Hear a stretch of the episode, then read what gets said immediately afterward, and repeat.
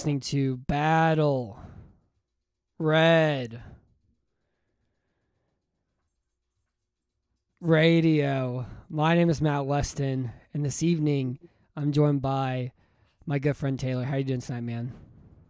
I'm doing okay. I still don't know what we're doing talking about this division. Are we just going to be talking about half the teams here? I just, I don't know what you do. I, I, I just got off of work. This you're interrupting me. This is my time where I get to now watch True Blood because I've now gone back in time to 2008 and I'm trying to live a nice, peaceful lifestyle. And what do you do? You bug me. Well, I know last time we talked about how much we hated the NFC East. Um, I kind of hate this division also. Like I hate the East, the NFC East the most, and How? this is probably my second least favorite division. Listen, I hate the NFC East, but at least it's competitive in ways. Even if it's bad competitive, it's still something there. This, I don't know what's here, Matt. There's nothing here. Well, uh, I think of all the ones we've done, this one is probably gonna make you the angriest, from what I have to say. You keep saying this, which is really bothering me. It's almost like you're going to hurt my feelings or you're going to post a nude photo of myself. I hope you do. A nude photo or a nude photo? Dude, N U D E. Okay. What else what type of photo am I talking about here? I said a new photo. So yeah, I post a new. Fo- I post a photo of you once a week. So you gotta stop posting pictures of me. That'd be amazing if you did that. Just make sure I look good. Make sure it's on my good side. You get my bad side, I swear to God. Yeah. Well, uh, not this time, but so we'll start with the Chicago Bears. Um, the last time we saw the Chicago Bears, they were the seventh seed in the NFL playoffs, proving already that the addition of an extra playoff team is stupid, a waste of time, an absolutely terrible idea. And they played that crappy, you know, uh, idiotic Nickelodeon game where the only thing the Bears did of any excitement or merit was run a double reverse pass and then watch their wide receiver drop in the end zone. And that was the only chance they had to even score any points at all. And they were pretty much blanked. Um, but yeah, they played a pretty easy schedule last year. They won some close games. They switched from Foles to Trubisky, and Trubisky had like a better year than he did the year before, mainly because he played against easier teams. And Nick Foles had that two of those hoofed wins where, uh, you know, he beat Atlanta, he beat Tampa Bay, and then he struggled against you know better competition on top of that. So here they are, the Bears are back again, but with two new quarterbacks and Andy Dalton and Justin Fields. Um, so are you? How long do you think Andy Dalton's gonna be the starter here in Chicago this year? Okay, so first things first, we have to start with this, Matt. Do you hear what Andy Dalton said? What did he say? He said whenever Justin Fields was named the star, he's like, yeah, I had to make sure that he understands that this is my time. The hell is the matter with you? He's 33. He hasn't been good in like four years. Everyone has seen his time. Your time has already been passed. Red Rocket, you're done. You blew up on the launching pad. It's time for that new young rocket that's now going to be coming up. And for him to say that, he, oh my, even in preseason, his ass is already being booed, where then Justin Fields has to be like, hey, audience, I don't think that's very kind to do that to Andy. And then Andy says that crap. Andy can go to hell. I like it. I'm also like Dalton. So three years ago he got hurt. Two years ago he was awful in Cincinnati. Last year he was awful in Dallas. And like we know what Dalton needs. He needs a really great offensive line and really great skill players. And if he has that, he can be like the 14th best quarterback. And Yeah. what and so what do the Bears have? They have a bad right side of their offensive line. They don't know who's going to start left tackle for them. Um, their skill players are really weird, where it's Allen Robinson, Damiere Byrd, Darnell Mooney, Marquise Goodwin, Cole Kmet, Jimmy Graham, and David Montgomery. Like it's fine. Like this is probably like I, I, what Do you feel good about them? I think it's feel- like the 18th best skill position group. I'll put it this way: even with how bad Dallas is, eh, he had all the weapons in the world. So if he can't do anything with those type of weapons, now, in my opinion, we're taking a step back with these weapons. There's no way in hell. At least the offensive line is probably a little bit better for Chicago this year than it was with Oh, Dallas's four string offensive lineman, where Zack Martin's playing left tackle, then he gets hurt.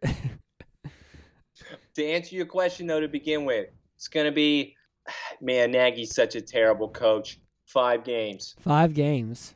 Yes. Yeah, It's I don't. I don't like. Nagy very much either. And like he runs such a cute little offense too. You know, it's all these little screen passes and all these you know, funky formations and these little shovel passes, and none of it goes anywhere, and none of it has any sort of like big play or big gain ability at all.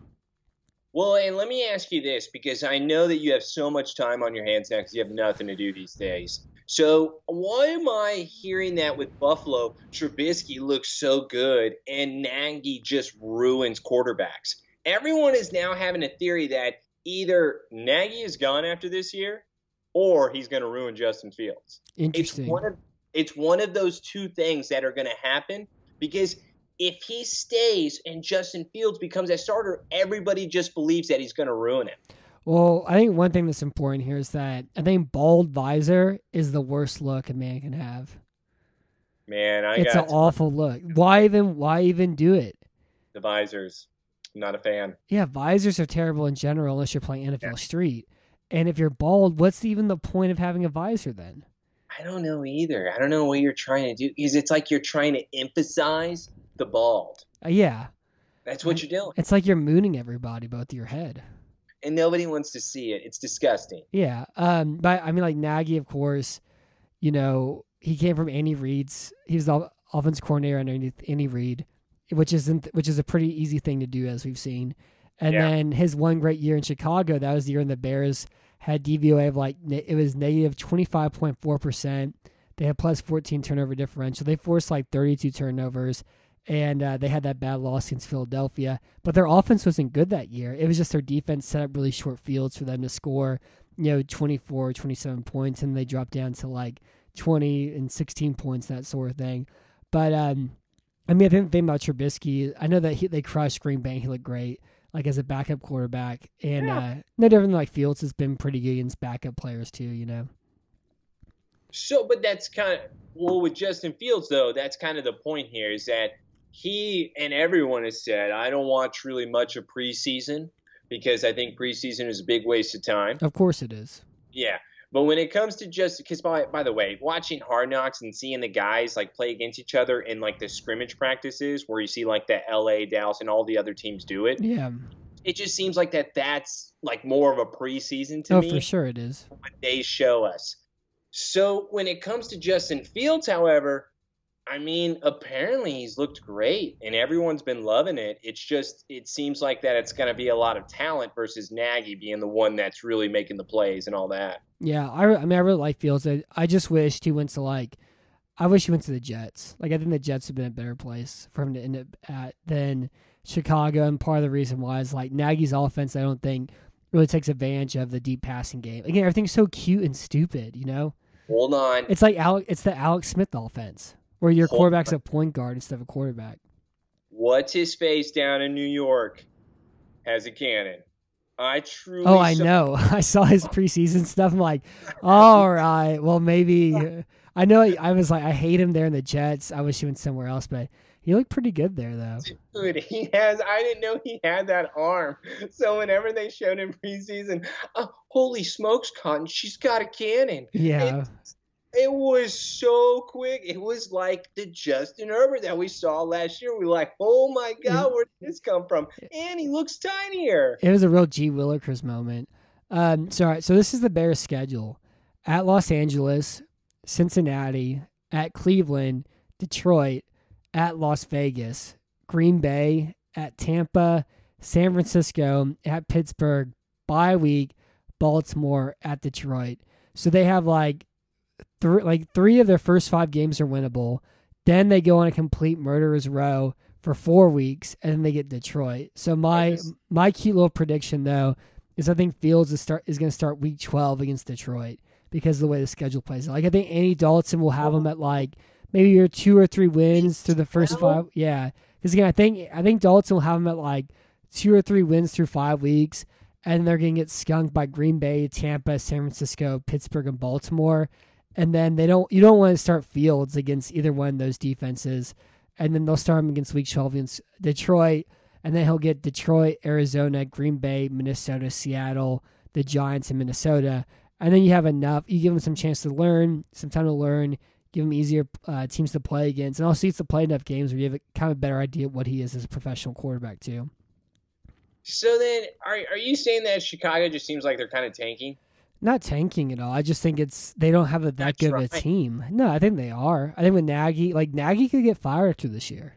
Well, Same thing with same thing with. Pace. Pace could get fired after this year too. So I don't think they're tanking at all. I just don't think they're that good. I think the schedule's tough too. From like, well, like it's tough in the middle, and like with Dalton, Dalton's not going to beat Tampa, San Francisco, uh, and as much as I don't like Pittsburgh, you know, I don't think he's gonna beat them or Baltimore, or Green Bay. I think he has probably three wins out of that. So I Me think too. that's the thing is that I'll I'll still even stick by that. I think after okay, I'll even say after week five because I'll say that Dalton's going to go two and three, and then the voices are going to start to happen where everyone's going to start to yell and scream. Because to your point, this schedule should be easy enough where Dalton has a winning record. And it could he- be, or like they'll be two and three or three and two. You know. but if he's three and two, then he keeps his job. Yeah, I I mean the way I see it is you're better off starting Fields week one, and if you Yeah. don't, then just don't play Fields until week twelve. Like just the way Yeah. the schedule looks, you know. 17 games now, Matt. Don't you forget? You have so many games now to play in the NFL. There's so much time, which is why you can do the five weeks. But then, if you're really interested in making a playoff spot, you're going to switch the guy out. Well, that's seven games for Fields if he if he plays week twelve.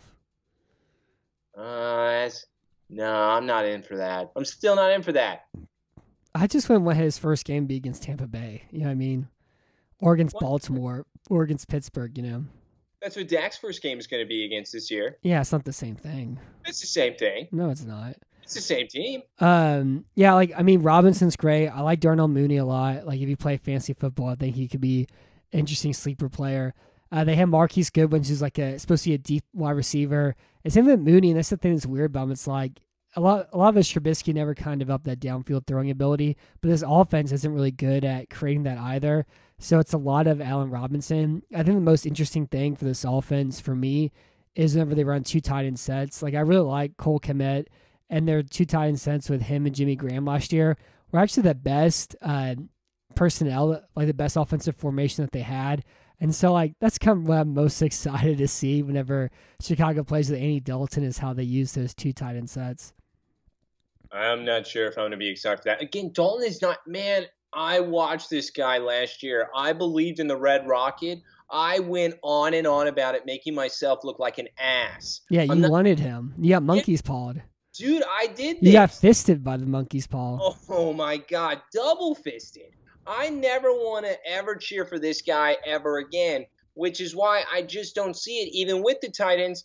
But I mean, it just seems I like just, that. I just like it. You know, they had a DVOA of five point two percent in that personnel. You know, like I like Kmet. Like Graham's just a red zone threat now. He's not really good, like play by play. Yeah, he's just like He- he boxes out guys who are five foot ten. Just go and stand. Hey, Jimmy, run three yards and just stand in the end zone. Hopefully, you're big enough to just catch the pass.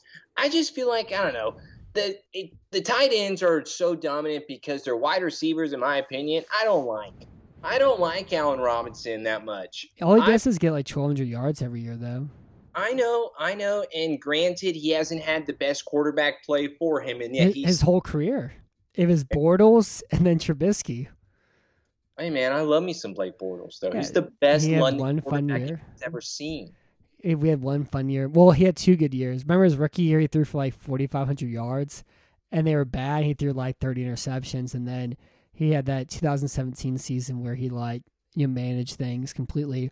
Um, their weird thing about the Bears too is that they have the oldest team in football, and this is the result of them trading all the draft picks they traded to get Khalil Mack, to move up and get Trubisky, to move up and get Fields. And so they don't really have a lot of depth at all. This team is pretty much all stars and scrubs. Um, a lot of their star players were, were kind of acquired by making trades up to select guys, and uh, and it's an old team too. So like it's kind of weird if you look at you know where the future of the Bears may be with Fields, where you know you have a guy who's gonna be on a rookie contract, and let's say like he's actually like a, a starting quarterback. You'll have Fields on this team that's really old, and so like you may be in a setup where you know Fields is on an old roster, and it may take like two or three years for them to even have a good football team around him, even if Fields turns out to be you know, one of the better quarterbacks in the NFL, anyways, at all. And so it's just kind of a weird fit for Chicago. I think they're kind of they're stuck right now. I think the franchise in general is kind of in a bad place at the moment. I agree, and I think Nagy is to blame, which is why and their and their, G, my- their GM is in combination with that too. Like he went all in on that one season. They had the they had the double doink missed field goal, and that kind of crushed them that year. So who's the who dis, who decided on Justin Fields though? Because I don't I, think guess. Pace did. I That's what I mean. Yeah, Pace traded up to select him. Exactly. I don't think it was Nagy on this. I don't think Nagy I think. Nagy celebrated, and he was like, "Yeah, woohoo!" That sort of thing. I'm not sure that he liked it at all. That's what the that's what the team report said. That's the reporting inside the building. Yeah. Uh-huh, oh, let's make himself look good there. That's why Andy Dalton's the starter, not Justin Fields. But when it comes to how, with my IQ prediction for this team, it's just going back to where Nagy. I think everything is just Nagy's fault here. He's fired after this season. Okay. Man, he's gone. Dunzo. Because this team's not going to make the playoffs, and his team's going to have a losing record. Well, and I don't think this team should. yeah, and then you you have this stupid seventh wild card thing, and all of a sudden they're making the playoffs and they should at all. Um, but the defense is still really good. Like they have one, two, three, four. They have five stars on it with Akiem Hicks, Roquan. Smith, Khalil Mack, uh, Jaylon Johnson, Eddie Jackson. Yeah, they can't get hurt. I think like, and I think the dumbest move this team made was giving Robert Quinn the contract he got. What did they pay him? They paid him like four years, eighty million dollars, Holy crap! and he's like thirty-two years old entering this year. Last season, he was healthy all year. He had eighteen pressures, six hits, and two sacks.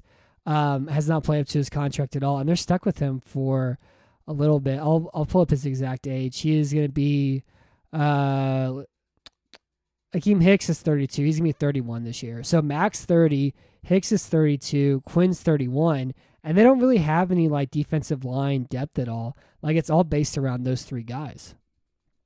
Yeah, no, exactly. And so if one of those guys even go out, then now your defense is struggling. Where then you have Andy Dalton. It's just again, you don't have anything that's really coinciding for me. Where no no side of the ball for me here is dominant, because no matter what injuries are going to be able to happen, so you just have to automatically go in to expect that some of those guys on the defensive end are going to be knocked out for a few weeks. So then you're expecting your offense to be able to lift it, and I just don't see it this year with them.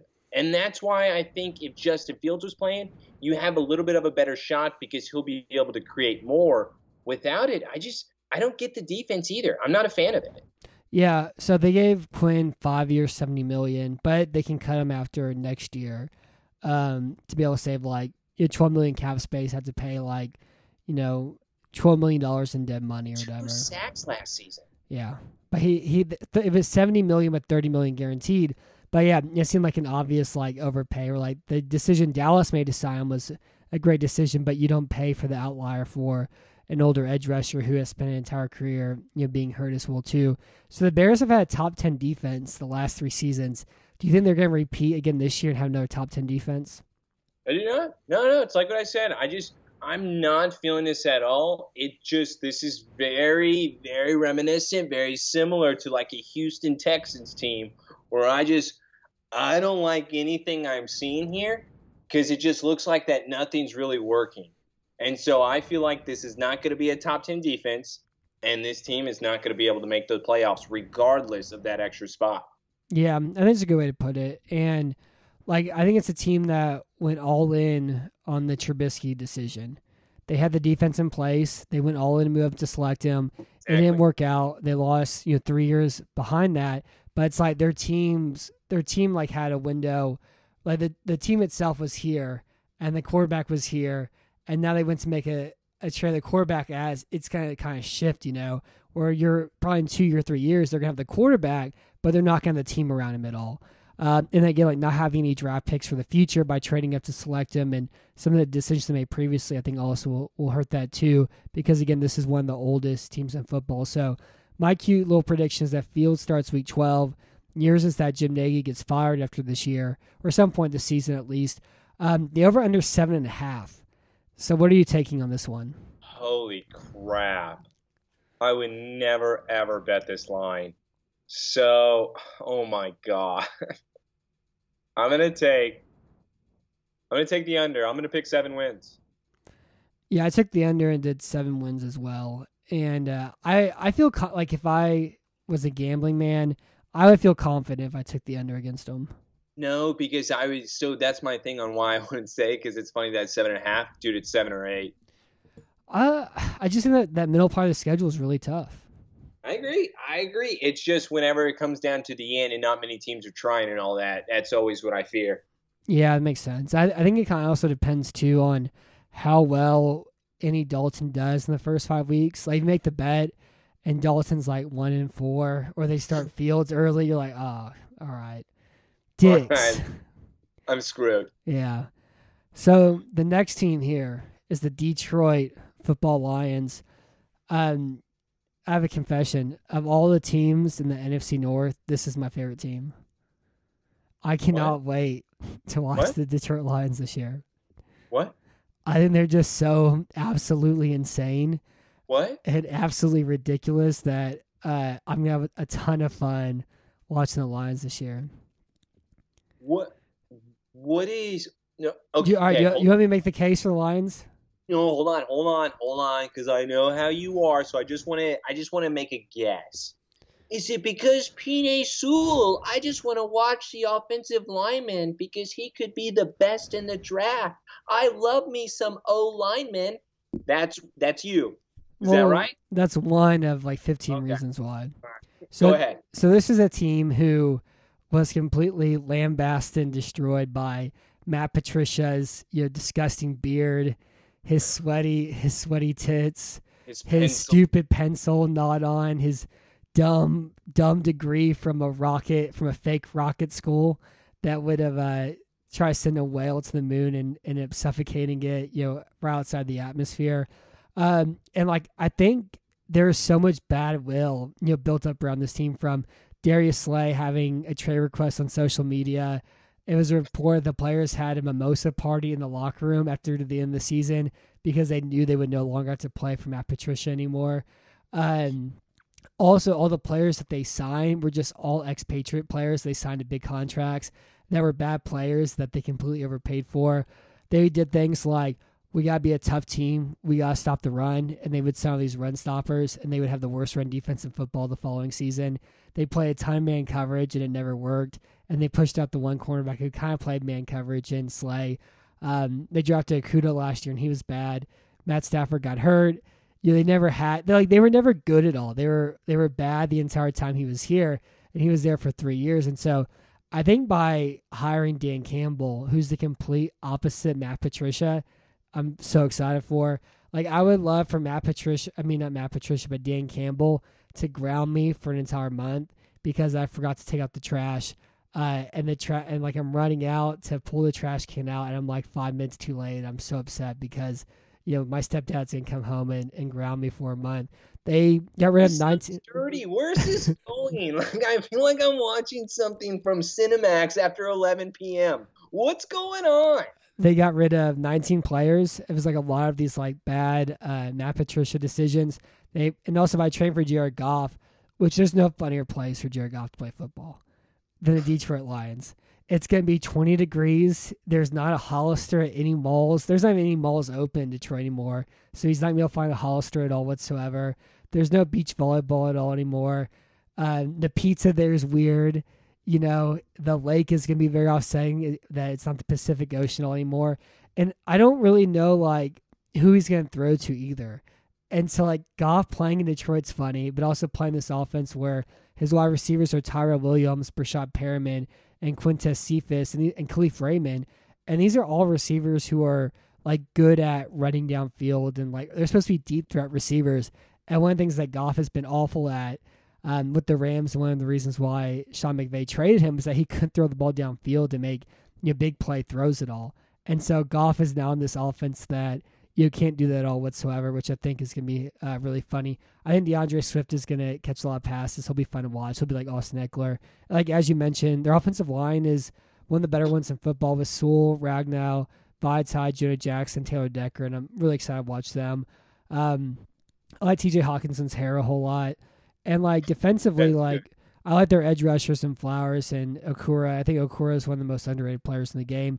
And I hope like Jeff Okudah has some sort of bounce back season after having probably one of the most like disappointing uh, rookie seasons we've seen in a while from a defensive player where a lot of people projected him to be like a no doubt like shut down cornerback right away, which that very rarely happens. But that was kind of the skill level they tested him to, and uh, and so maybe in, in a Dan Campbell defense uh, that will help. The other thing I, I would like about them also is their coaching staff. So Dan Campbell is their head, head coach. Anthony Lynn, who I'm kind of whatever on, is their offensive coordinator. Their defense coordinator is Aaron Glenn, though, and also these are former players on their coaching staff. Deuce Staley, do you remember him from the Philadelphia Eagles? Yeah, no, I he's, do. He's their running backs coach. Mark Brunell, Mark Brunell, he's their quarterbacks coach. Antwaan Randle El, he's their wide receiver coach, and former Texans head coach and Green Bay Packers defense coordinator Dom Capers here as well to help Aaron Glenn uh, run this three-four defense. So those are all the reasons why I'm really excited to watch the Lions. I think unlike the rest of the teams here, the Lions are at least like silly. They're somewhat absurd, and there's like some sort of like intrigue here unlike you know Chicago and Green Bay and Minnesota, the Lions have uh, are a little bit different. You know. The hell are you talking about? I'm I excited. You, man, I let you rant for just this garbage. This is so awful. What the heck is the matter with you? Oh my god. Okay, let's start with this. So the only people that are going to be catching passes are T.J. Hockenson and DeAndre Swift. None of those receivers are catching passes. So we're already done with the offense. I'm so glad Jared Goff has so much time behind this great offensive line where he's just going to bail out to his running back every five seconds. So that's one thing. The other thing when it comes to this defense, what are we talking about, Matt? What do you love? There's nothing. You're like, ooh, Okudah's gonna have a bounce back. You hope he. I does. hope he does. I don't know if he does. I hope. I like Okwara a lot. Okwara is like the only really good player on this defense. Which Okwara? Romeo, not Julian. Okay, not Julian. Ass. I just don't understand what you like and what you're going to enjoy. For me, this is a team I'm not going to watch. I'm going to watch this team in two years when they're actually going to be decent. I don't want to watch the rebuild process on year one. Well, you know how I am. I always find like there's always like a bad team that kind of catches my eye who I can't stop watching. This is beyond bad. I, I think the Lions are gonna be that team from this year. This is I I don't understand. It's only because the offensive line. I know that's all this is. It's only because of the O line you are like, "Oh my god, I love this team so much." I think they're gonna. I think they're gonna play hard. I think they're gonna be kind of fun. They're gonna be kind of feisty. They're gonna be a little frisky, you know, because again, the, because Patricia's gone, they're gonna be so happy Patricia's in here. The Lions will be kind of little, you know, yeah, a little sharper, I guess. Their quarterback uh, is Jared Goff. All right, he can't so, wear the flip flops, Matt. No I know. Flip-flops. I know it's hard, uh, but so Goff with pressure his DVOA was negative 126.8%, which is among the worst in the league. Without pressure, 55.8%. Does that make you more excited to watch the Lions playing behind a better offensive line? No, no, this doesn't make me excited at all. Because to your point, Matt, he can't throw the ball downfield. He just can't. Yeah, and that the receivers don't make any sense at all. They're like, they, what is Goff bad at? Let's get three of those guys. Tyrell Williams is going to catch one pass a game. It really is like a, a solid death trap for Jared Goff. He's playing in Detroit. He can't throw the ball downfield. He has three receivers that only do that. They don't really run play action. DeAndre Swift isn't like a uh, he's not really like a like a 25 carry sort of running back. Uh, and he's gonna be stuck in this like West Coast offense as well too. And uh, yeah, I, and, and I really don't know how many bootlegs they're going to use in that sort of thing too for him either. I, I think it's like putting his hands in that metal box to try to grab a syringe. Like that's the lines for Jared Goff. Yeah, that's exactly what this is. He might as well be playing a game of Saw because all they're wanting to do is set him up for failure. Oh yeah, Chair, we're gonna give you some weapons. Here's guys you'll never be able to use. and DeAndre Swift is gonna be injured by week seven. You think so? We All, I hope not. I don't hope so either. It's just going to happen. At least he has Jamaal Williams, who only wants to talk about anime. I am now a huge fan of Jamaal Williams. him and I are going to be hanging out one day because all, all we're going to talk about is anime together. Yeah. And the fact that not one single reporter could have asked him some type of question pertaining to that topic just bothers me. That's why you gotta become a reporter. You gotta go back to school. Well, where's where's my league pass, man? Aren't you supposed to get us field passes this year? We're supposed to go. No, I had uh, heard some bad news this week. I don't think it's gonna happen this year. Maybe next year will be different. Um, so is this? Do you think this is the worst defense in the NFL?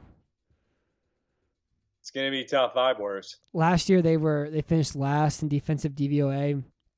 This year they are predicted to finish uh, 30th in defensive DVOA. Do you think they actually finished last? I don't want to say they do because obviously there could always be injuries that happen, and Chicago is just a few injuries away from being last. I'm gonna uh, no, I'm not gonna say last. I'm not gonna say last. I don't, I don't think so either. I think they could be maybe like 24th this year.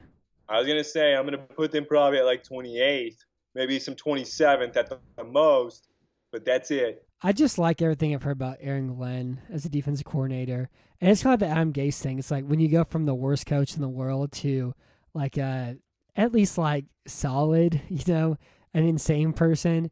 I think there's some like you know, dead count bounce, uh, dead cat bounce potential there too for it. Um, so Mike you Campbell you a spanking man, okay? No, I yeah, I would no, I don't want him to spank me. No, no, no. I do not want him to spank me. I want him to go be out at the bar punch and, me and have like 10 shots of Jim Beam and, and then, seven Coors Yellow Belly and then come home and the trash isn't taken out and just absolutely kick the shit out of me. That's what I want Dan Campbell to do to me. I don't want him to spank me. I want him to just I want to be involved in a domestic abuse tragedy with Dan Campbell involved.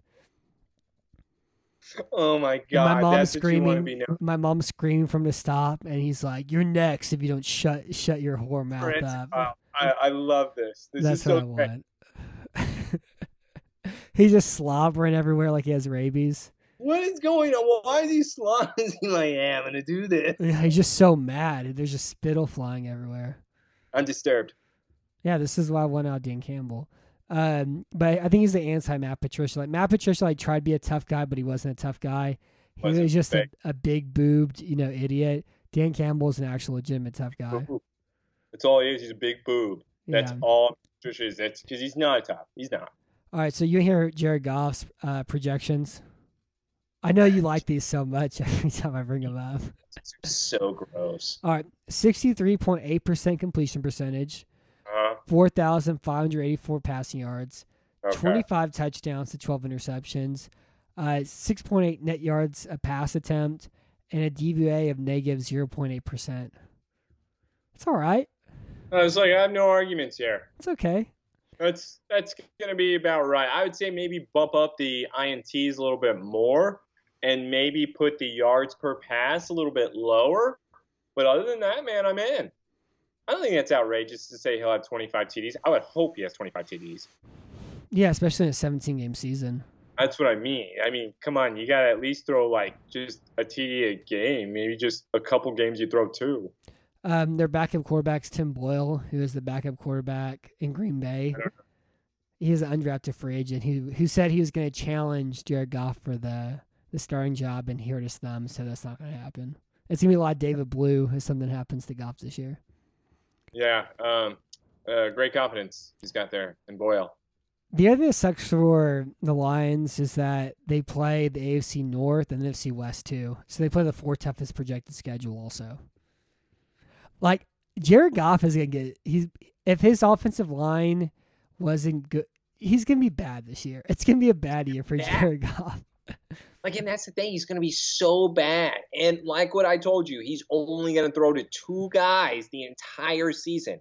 And if one of them goes down, oh my God, he's done for. But I think he kind of deserves it after playing in the one of the easiest offenses in football and getting a big contract out of it not being able to make any throws, only throwing, only having three points against New England in that Super Bowl, um, and being lauded for like again not doing a whole lot of whatsoever. Like I think this is what Jared Goff deserves. You know. All I know is what's going to happen when Daddy can't tell you what to do. Yep, exactly. And this is what he deserves. Anthony Lynn's not going to tell you what to do. No. He's going to make you throw four yard out routes to uh, T.J. Hockenson. That's exactly right. And that's what I'm saying. I feel like Goff is just going to be in the pot going, oh, oh, oh okay. For like seven seconds. Yeah. I think he's going to lead the league in coverage sacks taken. Probably. He's going to have so much time and he's not going to do anything with it. How do you do that? I'm excited for it.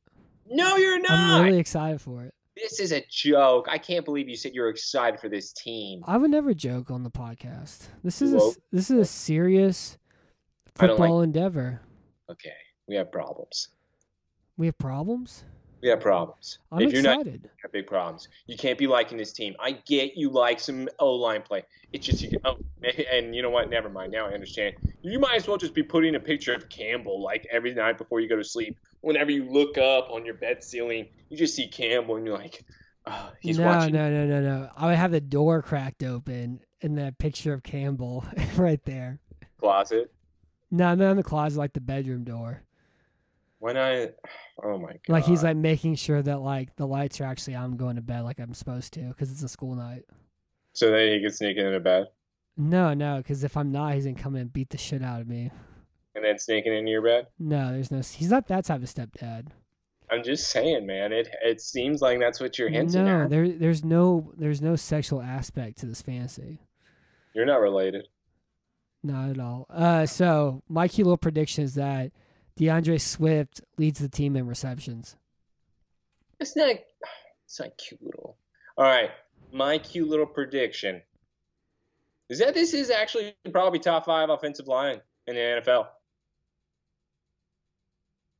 All right. Well, yeah, we'll check the Pro Football Focus offensive line grades yeah. of the year and see where they where they have them. I think this is a top five offensive line. Um, yeah. And I'm excited. I'm really excited watch their offensive line this year Of course you are. I already knew it. I'm gonna be ignoring my my newborn child to watch Detroit Lions offensive line play. He's gonna love that. By the way, your child is already gonna be sick to his stomach because he has to watch the Detroit Lions. Not because his dad is not paying attention to him, but it's because he has the Detroit Lions on.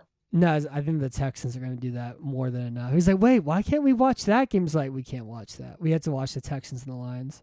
Okay, yeah, I'm pretty sure he's going to be cheering. You know what? Just get him a Jared Goff jersey. Do that. A Detroit, a Detroit Jared Goff onesie. You know what? I'm going to get him one. I'm getting your son a damn Jared Goff jersey now. Yeah, that'd be a good idea. I think it'd be very funny. Uh, so the over under here is 4.5. Where are you on oh the lines? God. This is another one I wouldn't bet, but I'll take the under. Four wins. Jesus, I'm taking the under two, and I have four wins also. The hell is going on? Stop looking at my notes. You don't even have any notes. I always have notes. They're written on my hand. How else am I going to cheat? They underneath your own eyelids. So when you that close your eyes, you see them. That doesn't work. I've tried. so the next team here is the Green Bay Football Packers the last time we saw the Packers, they were in the NFC Championship game. Matt LaFleur had one of the most all-time cowardly moments of the postseason last year with Jared Goff. I mean, not Jared Goff. Aaron Rodgers scrambling, rolling to his right. I got Goff on Goff on the brain. You got so much Goff on the mind. What was it? Was it? It was like third and six, right? On that Rodgers scramble on third down, where he yes. threw in the back of the end zone. And he could have ran. And he said, "Well, I thought we were going for on fourth down. That's why I didn't run for it." And so the one and like the other thing didn't make any sense about that. Also, it's like if you think you're going for a fourth down, run for it and get four yards. So then you have fourth and two instead of you know fourth and six. But anyways, LaFleur kicked the field goal. They kicked back over to Tampa Bay. Uh, the Bucs are able to convert with the pass interference penalty on Kevin King to send them to the Super Bowl. And that was the last time I saw the Green Bay Packers after leading the NFL in offensive DVOA and having a 13-3 record and be, having the one seed in the NFL playoffs too. Um, this offseason, the Green Bay Packers added, guess how many free agents they had this year? Hold on. Let me guess. Let me guess. One. Zero. Oh, the I only mean... the only one they added was Blake Bortles, and they cut him. That's you know, but I don't I don't get this team either, and that's why I hate this division. And it's because it's you seem like you're hinting that you don't want Aaron Rodgers, but then you don't want Aaron Rodgers to leave. You allow Aaron Rodgers to bash you, throw you under the bus, talk crap about you, eh, but you still like beg him to come back, but yet you're showing him with the team you have around him, you don't care. It just doesn't make any sense to me. There's so many things that it's just the opposite of what you're supposed to be doing, and there's not picking a lane here. Yeah, no, I, I agree with that, and I also it's kind of funny too. And Aaron Rodgers was like talking about why he was upset. It's like, well, I wanted like more input on the players we kept and we didn't keep at all. And he was naming like bad players like Jordy, like Jordy Nelson. Whenever he was, he played one season not in Green Bay, where he flamed out in in Oakland. He named Randall Cobb, who was bad, you know, in Dallas, um, and bad in Houston. They have Cobb now. And they yeah, and they trade they got Cobb in a trade back from Houston too. It's like the players that he named that he were upset about not being there. It's like of these players are good, Aaron. It's okay. These are good decisions not to keep them. But uh, so last year, do you remember we talked about the Packers? We talked all about the regression numbers, and they went 13 3 last year. Well, this year, their regression numbers a turnover differential plus seven. They went 4 and 2 in one score games. They won 1.8 more games than their point differential uh, expected them to win. They had a strength of schedule of negative 1.7% DVOA, and they were average in the amount of games lost. So this was a fortunate team for them to go 13 3. And the big difference was that Matt LaFleur ran a more, you know, ran the most balanced passing, uh, ran the most balanced attack in football and went from like a really stupid run on first down, run second down, throw on third down offense to a really aggressive play action attack that used motion really well and really did a good job of getting Davante Adams in one versus one matchup so he could run the outside. And so like they hit their ceiling, I feel like last year. Like other than the Packers are be able to play the same level they did last year entering this season. I, I completely agree with you. And it's because you didn't get any better. You're not the Tampa Bay Buccaneers here.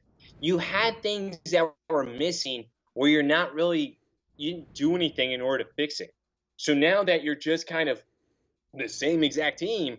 And to what you just even listed off, it seemed like you exceeded expectations a little bit. You're then planning on doing the same thing. It's like they're trying to catch lightning in a bottle twice. They got lucky last year, dude.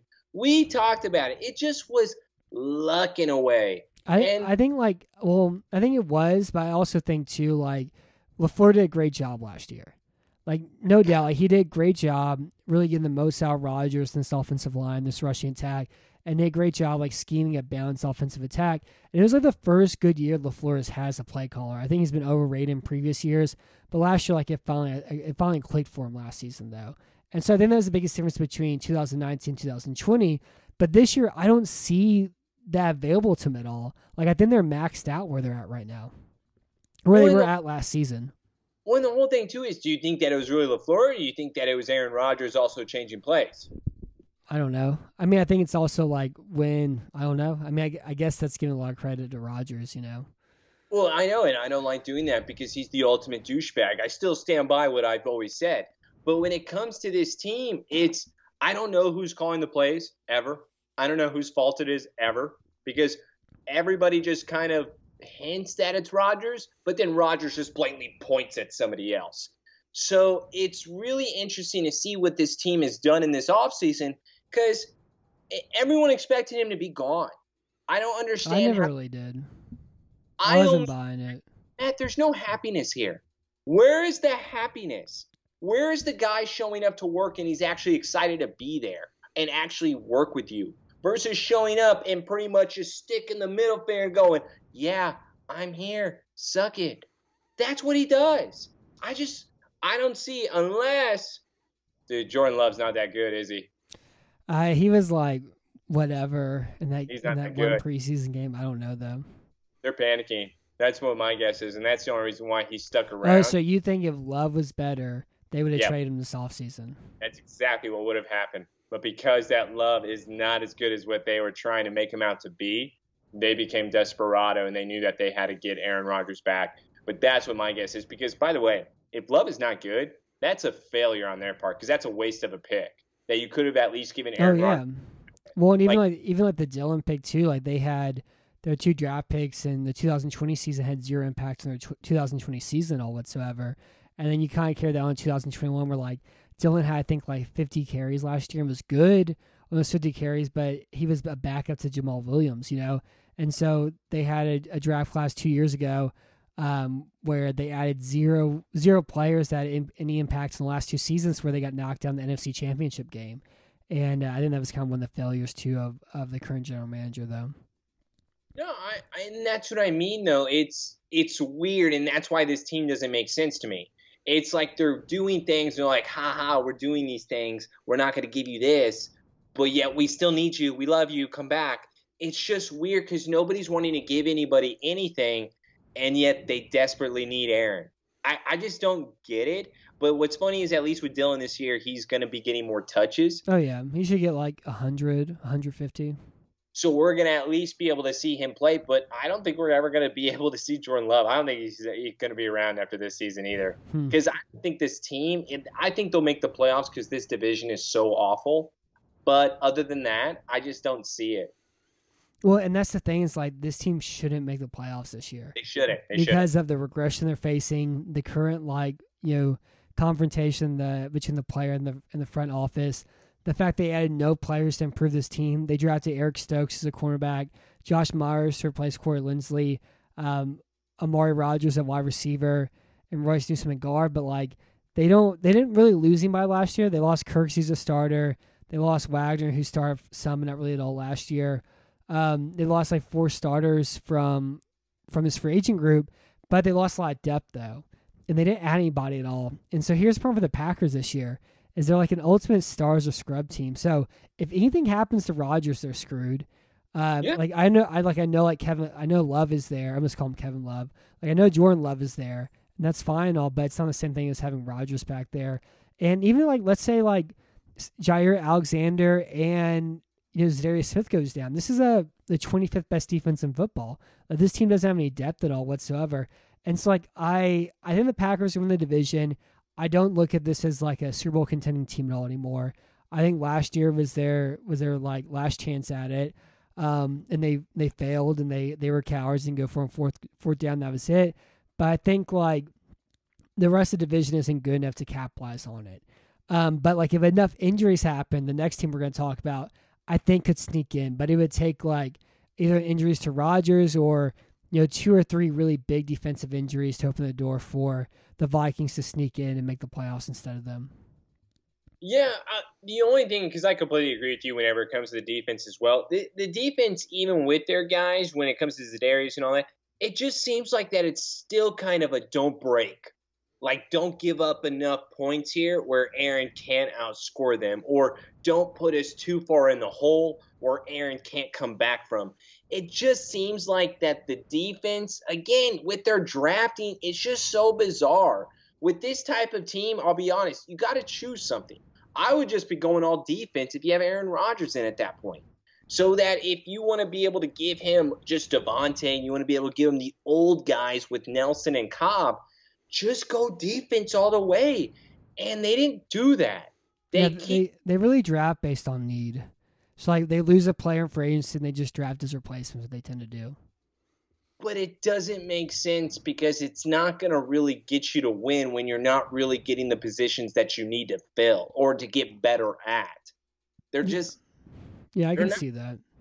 Well, and like last year too, like the big reason why they lost to Tampa was they had David Bakhtiari was hurt, and they had Billy Turner playing left tackle, and JPP had two sacks against them, and was a complete like absolute terror in that game. And that was kind of like the biggest difference. You know, in that one, they had Kevin King on the outside, and he got he lost Scotty Miller, and he had those three big uh, pass interference penalties too. And that was the difference in that one. So it's like they are these kind of like little individual holes on the roster.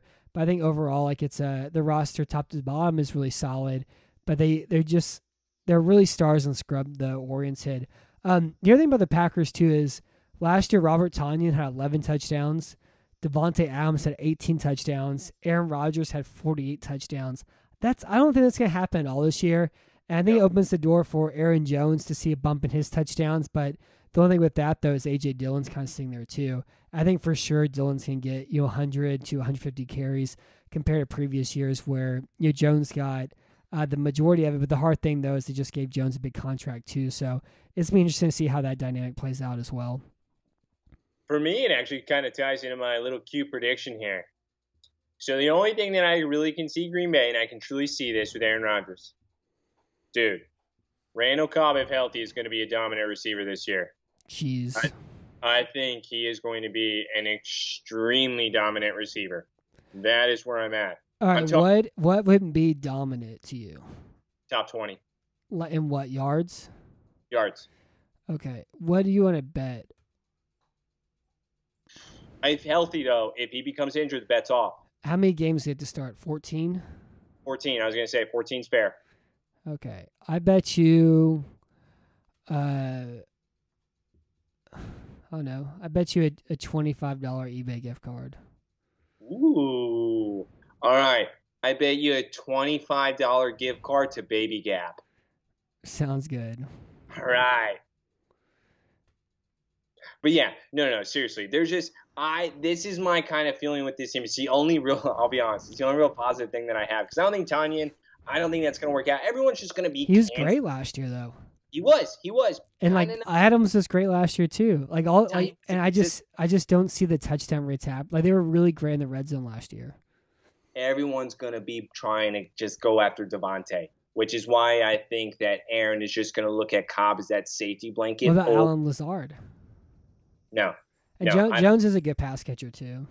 That's uh, yeah, no, no. Jones is actually going to get a lot of work. My only worry is that if he's going to stay healthy, or to your point, is that if Dillon's just going to come in and then just what is it? What is the word I'm looking for? What's the bird that they say where the running back comes in at the end and score the touchdown? It's what The Kareem vulture? Hunt does. All- vulture. That's what I'm looking for. That's the only thing I worry about with AJ Dillon when it comes to Aaron yeah, for Jones. fantasy this year. Well, it was interesting too because Jones was bad in that NFC Championship game, and Jamaal Williams was a lot better than he was. You know, like Jones is just like a worse version of Alvin Kamara. Ah, look, I, I feel like I a think we've little- had this conversation before. Yeah, I'm not gonna say that completely, but yeah, okay, I see where you're going. Did I just feel like though overall, Aaron Jones is gonna have a bigger year? Yeah, I agree with that. Uh, then Yes. Kamara, No, no, no, no, no, then no, no, no. Dillon. Yeah, I think for sure he's gonna better than Dillon. Well, I don't, so let me ask you: Do you think Dillon's gonna actually show something? yeah, I think he's gonna be good. I think he's really hard to tackle. He's like six foot two fifty five. That's what I mean. Is that that's why, man? That's vulture. That's vulture all day long. I think I think he'll probably have 100 to 250 carries, and Jones will have 150 carries at least. But Jones will have like 50 receptions or 60 receptions, I'll agree with that, but Dillon will have like nine TDs. maybe. Yeah, I could see that. Yeah. Um, so Aaron Rodgers last year. So these are his touchdown totals. All right, in 18, 25 touchdowns, in 19, 26 touchdowns. Last year he had 48. Um, DVOA in 18 was 8.1%. In 2019, it was 9%. Last year's 33.7%. Uh, do you think last year was an outlier year for Rodgers? Like, is he more the quarterback we saw in 2018, 2019? Or are you expecting him to have an MVP caliber sort of season again this year? I, I don't. I don't expect him to be MVP. The problem is, though, it's like what we're talking about, though. I just think that this division is going to make him look better than what he is. I just think that because he truly has six games where he is just going to look better and look really good, that then people are going to blow the. It's like what we talked about with Lamar Jackson and his ending of his season last year. It's like we called that in week eight what exactly what was going to happen and what the media was going to say. It's the same thing with Aaron Rodgers he's going to be putting up stats, but it's not going to be up against impressive teams. Well, they have they have one of the toughest schedules this year, though. Again, because they play the North and they play the West. Well, no, no, and I think that they'll struggle in some of those games. It's just he has so many easy teams to pick off. This is a t- you don't hear the schedule. Show me. This is awful. Week one at New Orleans, then Detroit. Week three at San Francisco, then Pittsburgh, then at Cincinnati, then at Chicago, then? Washington, at Arizona, at Kansas City, Seattle, at Minnesota, Los Angeles Rams, by then Chicago, at Baltimore, Cleveland, Minnesota, then at Denver or at Detroit. It's pretty tough. It's really But I- tough. I still see it. You know what? Okay, I'll say that. It's it's really tough because I'll even say this. I only see like 11, 12 wins. Yeah, I, I agree with that. Yeah. Um, and then defensively, like the Vikings are the only team in the division to upset them last year, and they did that by Dalvin Cook running the ball forty times. They don't have a good run defense at all. Their inside line, like I like Krys Barnes a little bit. I don't like De'Vondre Campbell that much. Uh, Kenny Clark is going to be healthy this year. Their defensive ends are Dean Lowry and Kingsley Keke. Um, Preston Smith was terrible last year. Rashan Gary was like a, a, first round pick and like the number one overall prospect, but he's never had like a good season. And their defense is really based around their top players making plays. And that's Alexander, that's Darnell Savage, that's Smith, that's Clark. But you know the issue is that if they lose two or three of those guys, I think this defense is going to completely fall apart, like a like a, a Weezer song from the Blue album, you know. And so, like again, I think the doors open. Not that close, close, close.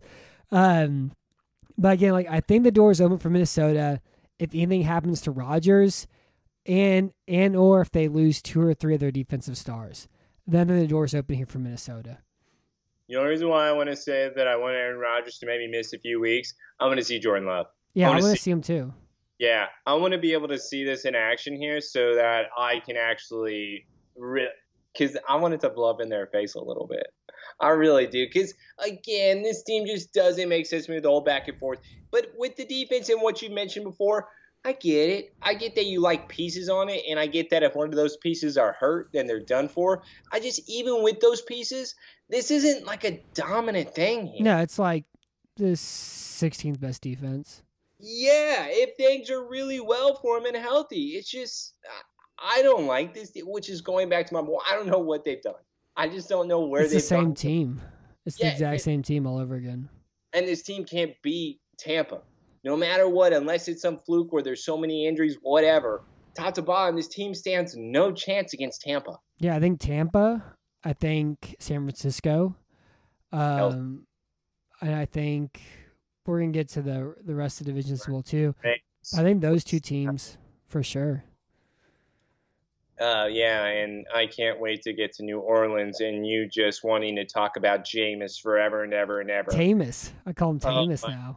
Oh my God, you are just gonna go on. That has to be probably a two-hour episode.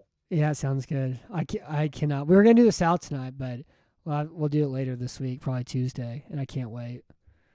Good. All my, right. my, nipples are so hard. Um, so my cute little prediction is that Aaron Rodgers, Davante Adams, and Robert Tonyan are all worse this year, but Aaron Jones is going to be marginally better. All right, mine is that Randall Cobb is a top 20. I'm going that far with this. Because, again, man, if Aaron Rodgers is healthy, that's what it's all relying. If Aaron Rodgers is healthy, Randall Cobb is healthy, dude, it's a safety blanket all day long. It's it's all day long. It's all it's going to be.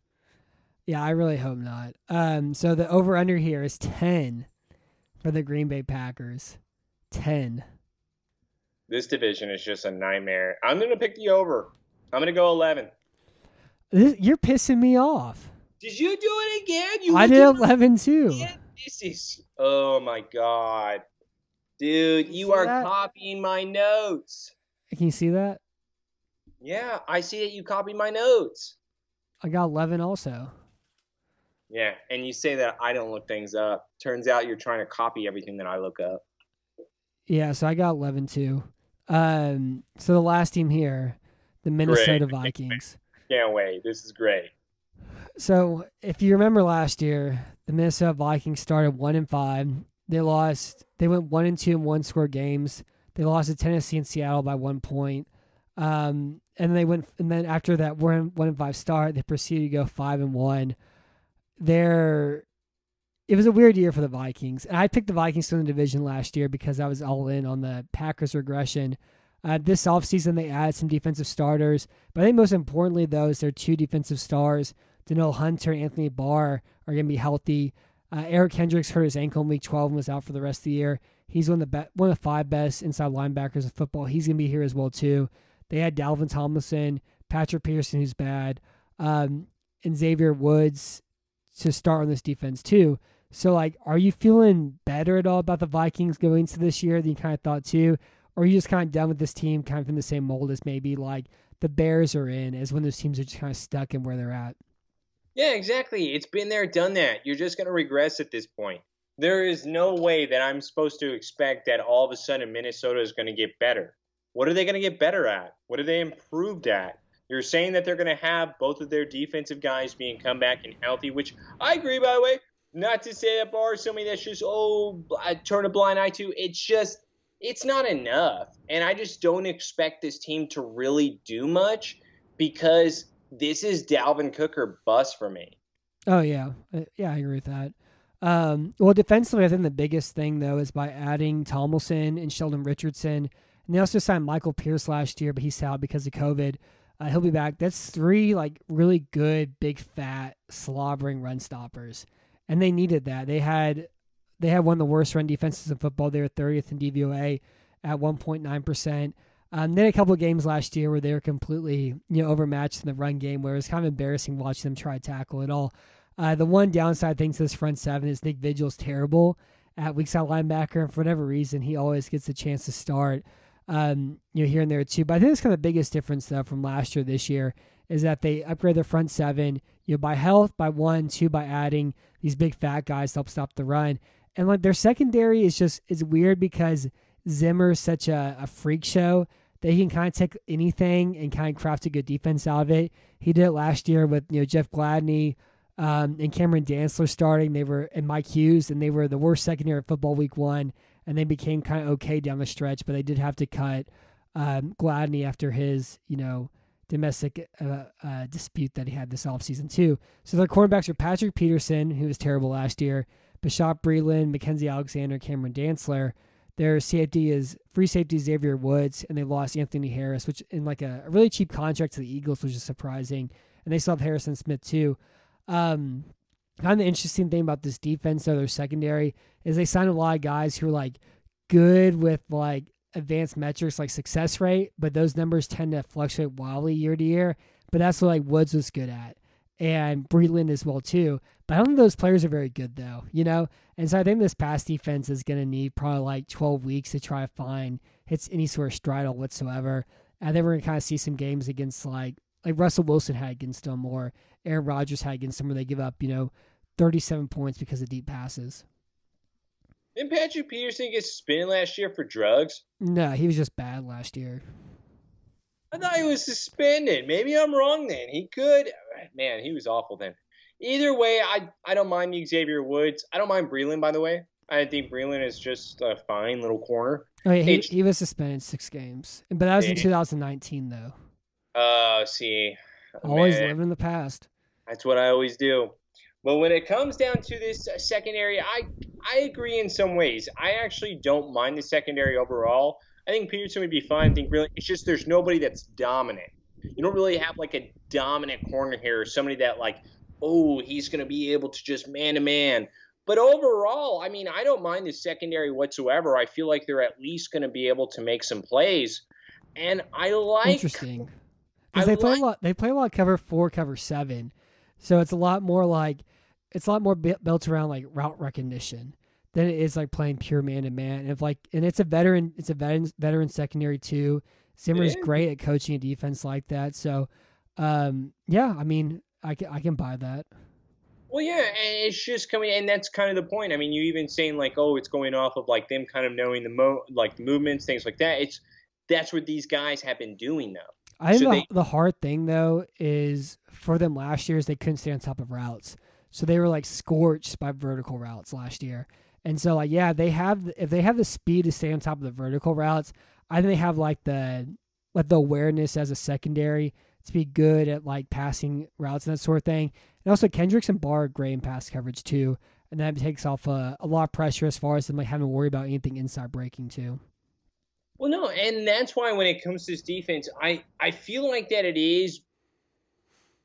I'm gonna say it's probably like second to Chicago. I would say that it's better. I feel more comfortable with this defense than I do Green Bay's. I think about the same. Uh, I would still give it the nod to. I think Chicago's yeah by far the best division. Yeah. I think theirs and Green Bay's about the same. Uh, I don't know. Either way, when it comes down to this Minnesota team, I just I don't think the defense is enough, and that's why I always go back to the Dalvin Cook and bust. It's because this team is all about just kind of controlling yeah. the entire game, and if they're not able to control that game, it's it's lost. There's just no way they're going to be able to come back. Kirk Cousins, if he has to throw more than 15 times, not going to be able to work. The defense is going to be able to sustain for so long, but that's why they need the running game to just be able to kind of keep everybody off the field for a certain time. if Kirk Cousins and all, I think Kirk Cousins is going to be terrible this year. Uh, I think Kirk Cousins is kind of underrated now. Nope. I think he's going to be I awful. think he's kind of underrated. We're like, yeah, like if he if he's going against a lot of pressure and you're down behind and you're behind and he's having to throw 42 times, like that's a recipe for disaster. But like Yep. Cousins is still like a pretty all right quarterback, you know.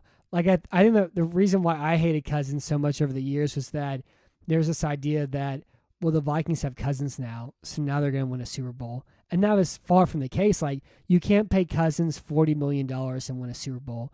You can pay Cousins twenty five million dollars and maybe be able to be like a, a championship game sort of contender.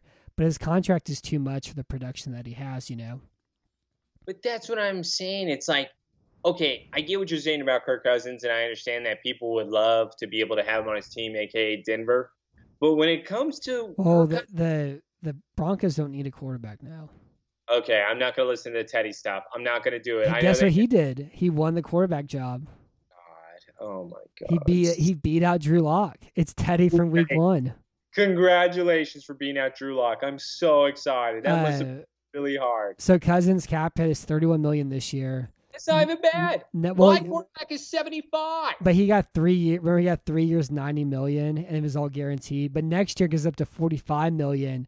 But if they cut him, they would take forty five million. Oh no, it's forty five million. But if they cut him, they would they ha- they would get zero dollars back. So they're The offseason for a quarterback, weren't they rumored to be trying to trade up? They're not no confident. no no. What I'm, what I'm saying though, if they so if they cut Cousins this year, they would take on seventy six million dollars in dead money, and they would they would lose forty five million dollars against the cap. Next year, if they cut him, they would make forty five. They would have forty five million dollars in dead money, but they would lose forty five million dollars off the cap, so it comes out to zero dollars gained at all. That sounds awful. Yeah, so they're stuck with Cousins for two years. And the reason Oh. why I hated Cousins was because he got three years, ninety million guaranteed, which was a, a ridiculous contract for you know quarterback of his performance. You know, Can Dak be paid three years, 90 million? Because I would happily take that. it's too late.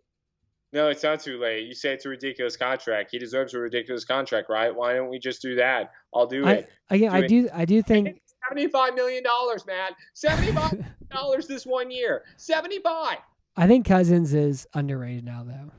Why? Because he only throws eight to 10 times a game, That's man. fine. That's not underrated. You're not doing anything. Do you know who they play Week One?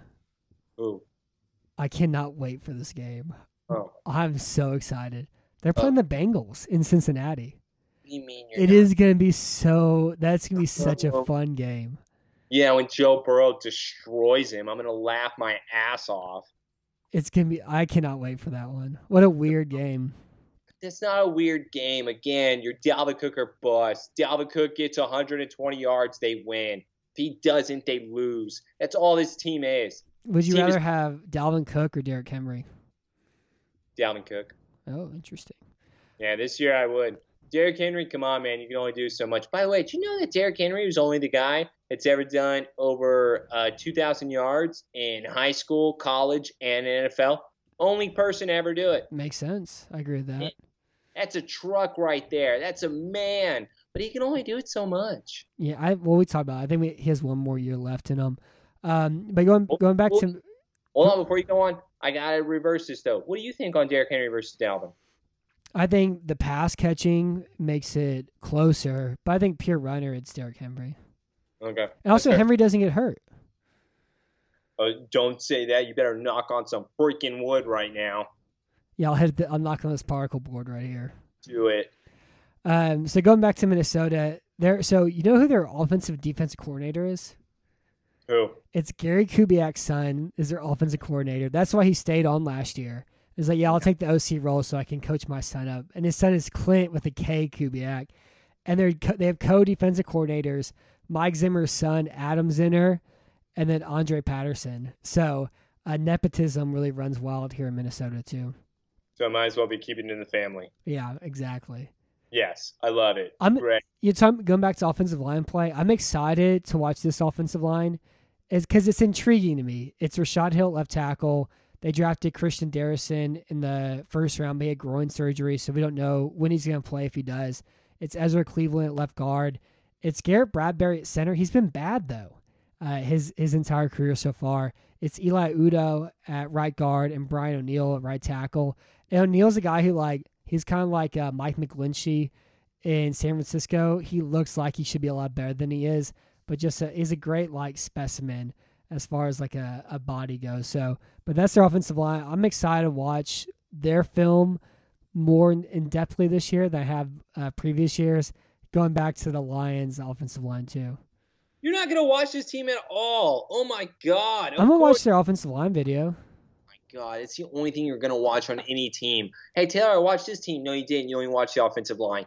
When it comes down to Minnesota, though, I feel like yes, I agree. I like their offensive line because they have to have a good offensive line. If they don't, then this team just will fall apart immediately. But overall, I mean, I still feel like Detroit has the better one. Yeah, they do. Yeah. yeah. So I mean, I think the Packers have the best offensive line in the division still. Wait. Wait, best division? Wait, best, best, offensive line, yeah. No, I'm not saying that still. No. So you're saying you're saying Detroit, then Green Detroit. Bay, then Minnesota? Yeah. I'm gonna say this, Matt. Again, when I'm going back to Detroit here, Jared Goff is just gonna be sitting here. He's Seven just, seconds. Yeah, he's just gonna be like, "What, what do I do? What do I do?" So and, you, you know that band, Thirty Seconds to Mars. I love that band, Thirty Seconds. All right, Mars. so it's seven seven seconds to five yards is the Jared Goff version. That works. You like it? I do. Seven seconds to five yards works. You might as well make that. Oh, that's got to be the title of the show. No, it's gonna be AFC North oh. season preview. Okay, that works. But I'm glad that I thought of that because I'm gonna write an article and I can say real fun things like this. Oh yeah. Yeah, it's gonna be fun. Oh, whatever. So, by the way, Justin Jefferson, obviously numero uno, correct? For sure. Thielen was kind of took a down, kind of down year last year. The last two years, even. It's because he seems to have more nicks these days. Yeah, he has. Like, it's like a little bit slower, maybe like an ankle, something along those lines. But I will say he was healthy last year. Two years ago, he got hurt though. But yeah, Jefferson's incredible. Yeah, and uh, Jefferson talks too much though for my liking. He needs to settle his titties down at times. When it comes though for this year, I feel like Justin Jefferson is going to have a big one because Kirk Cousins is only going to have one guy to throw to when it comes to just throwing it up in the air because Thielen's just going to be that slant guy. Yeah, Thielen had 14 touchdowns. Jefferson had seven um, at all last year, but Jeff- Jefferson's the better receiver. He had three oh. about he had 3.4 more yards to catch than Thielen did, and Cousins threw 552 passes last year, 35 touchdowns, 11 receptions. He was good last year. Um, like he was like the 14th best quarterback last year. You know, again, like Cousins isn't worth the contract that he gets, but he's he's pretty good. You know you say he's still not worth the contract, but I still feel like it is. Thirty million dollars is nothing these days. Well, it's 40, It's because they restructured it, but next year it's forty-five million. Is it seventy-five million? No, it's not. Uh, do you want to see any Kellen Mond at all this year? No, I don't want to see. I want to see some Mond. I want to see Mond in like a Taysom Hill sort of role, where he Why? comes in, runs a repass option, does a little bit zone zone ready, you know, things like that. Some fun, cute plays to Kellen Mond as a runner they would never do that because it would hurt Kirk Cousins' feelings so bad. Oh, he won't like that. They would destroy his confidence immediately. Then he's on the bench and then he's just doing this with his hands up. What do you want me to do? I can't play. You won't play me. I, Kirk Cousins, the moment you crush that man's confidence, the moment he has nothing. Yeah, and he, he really can get overwhelmed with pressure. Uh, yeah. It's like a, a bad amount. So my kilo prediction for the Vikings is that – like I kind of, I alluded to in the previous uh, segment, Green Bay if, if Green Bay loses Aaron Rodgers for four games, or they lose two to three defensive starters, the Vikings are going to win the division. All right, my cute little prediction. They miss the playoffs. Minnesota misses the playoffs. Yep. Yeah, I would. I would think. I would expect them to as well. I just think the door's open. Spot? Are you kidding me? No way. Oh, I don't think them as a. I, I think the problem with the North is their their schedules are too tough this year. You you will not see two wild card teams from the North. No, you see one. No, you're gonna see. Yeah, of course you you have to have one, but there's gonna be zero wild card teams here. Ooh, I like your style, but that's what I mean. I agree. Zero. I think you could see three out of the West and two in the South. Two in the East. zero. There should be zero in the East, but one in the East. Zero in the East. You wanted to say that? You might as well have said Taylor. Shut the hell up. Yeah, yeah. There, I mean, but like, there's three wild cards now, and yeah, you can maybe see two in the West and two in the South this year, or two in the West and one in the South. I mean, Two in the East. Got it. instead two in the pink, one in the stink, two in the West, one in the South. Four in the stink. No, it'd be it'd be two in the North, one in the South. So it'd be I'm still standing by East. yeah, but you know what I'm saying though. I know what you're saying. It'd be, it. It'd be two. No, it'd be two in the North, one in the South instead. Um, so the over under here is nine for the Minnesota Vikings. Dude, I would not bet on any of these freaking teams. My God. All right. Shit. All right, I'm let me go, let me go first this time. Okay, go first. ahead. So I would I would pick them at nine, but I'm gonna take the under at nine and eight. I want to pick 10 just so I can also have Derek. I just think that they may make. You know what? No. 10 and 7. They may make it with 10 and 7, though. I just think the the schedule's too tough. I I had it written down here at ten wins, and I was thinking about it. Yeah, I just dude, think I I think they could do ten, but I think the schedule's just way too tough though. To make it different, I'll put the over. I'll do 10. Okay. Yeah, I will do different. I'll stick by because I, I was thinking 10 the entire time. I just think that they may make the playoffs with 10. The NFC is not that good.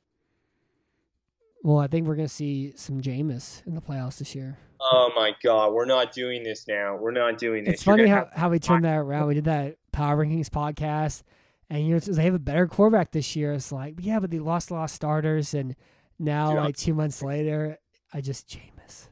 Yeah, I know. And all of Did you see his preseason stats?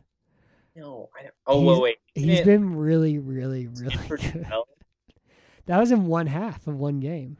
Okay, I thought like he's been ridiculous. Dude, when Drew Brees turns to you and says this is your team now, you better freaking perform. Yeah, he's been really good. Remember, he didn't say it to Taysom Hill. No, of course he didn't. Yeah, he threw for 123 yards and two touchdowns, 9 10 the first quarter. Yep. Yeah. And that's why, by the way, I've He said this threw a 53.3 yard air distant touchdown pass to Marquez Callaway. He Don't got his, he got his eyes fixed. He's ready to go. don't jump on my bandwagon here. I've already said that Saints are a top five team in the NFC this year. I, I I completely agree now. I said it before they picked their quarterback. Hey, I'm always a, I'm always a few years away. Jameis is gonna be so good this year. I hate you. Jameis. I don't even want to talk about them. I want to pick them to lose now because of you. So I guess on Tuesday we'll be back with the NFC South to talk about the Panthers, Saints, Falcons, and Buccaneers, and then we'll try to knock out the last one, you know, this week or if not early next weekend, so then we can do a, a, pre, a prediction show and uh, start the the weekly previews here in two weeks because September 13th football begins again. Whatever. I don't want to do any of those shows with you. I don't like you. Yeah, You made me did I make you mad this one? That's all it is. Is offensive. Oh my god, offensive line, Taylor, offensive line. I love offensive line. I don't want to hear it. I'm sup- I'm sad you didn't like my Detroit Lions take. No, I don't like you because it's Jared Goff. I don't want to hear any. I'm not watching that, but I'm buying your son a jersey. Yeah, he work. He's uh he's still in preemie clothes right now, so maybe give him like a, a zero to six month one that would work well. No, I'm gonna get him more than that. He's gonna grow into the jersey. Yeah, get like a zero to six month one. No, I'm gonna get him like a one year old one. Oh, okay. yeah, it's gotta be covered. So it won't it won't fit him until next year, and by that time, Jared Goff's gonna be a backup for the Jacksonville Jaguars. Yeah, exactly. He's gonna have it for the whole season. He can't cop out. He's gonna have it for years. That's what I mean. Yeah. Well, it's all very fun. Every season. Um. Okay. Well, I guess to recap, I forgot to do that part. That I'm sorry. The man, the producers me on my ass tonight. You should do that. Chicago at seven and a half wins. I have the under at seven and ten. You have the under at seven and ten. Green Bay or Detroit at four and a half wins. We both have the under at four wins. Green Bay, the over under is ten wins. We both have the over at eleven wins. And Minnesota at nine wins. I have the under at nine and eight, and you have the over at ten and seven. I hate you because you copied me. Yeah, it was a little, little gross. Was But- great. until next time, I'm Matt Weston. Thank you for listening to Battle Red Radio, And thank you for being tonight, Taylor. I'm gonna go watch more True Blood. Hell yeah. Sookie. It's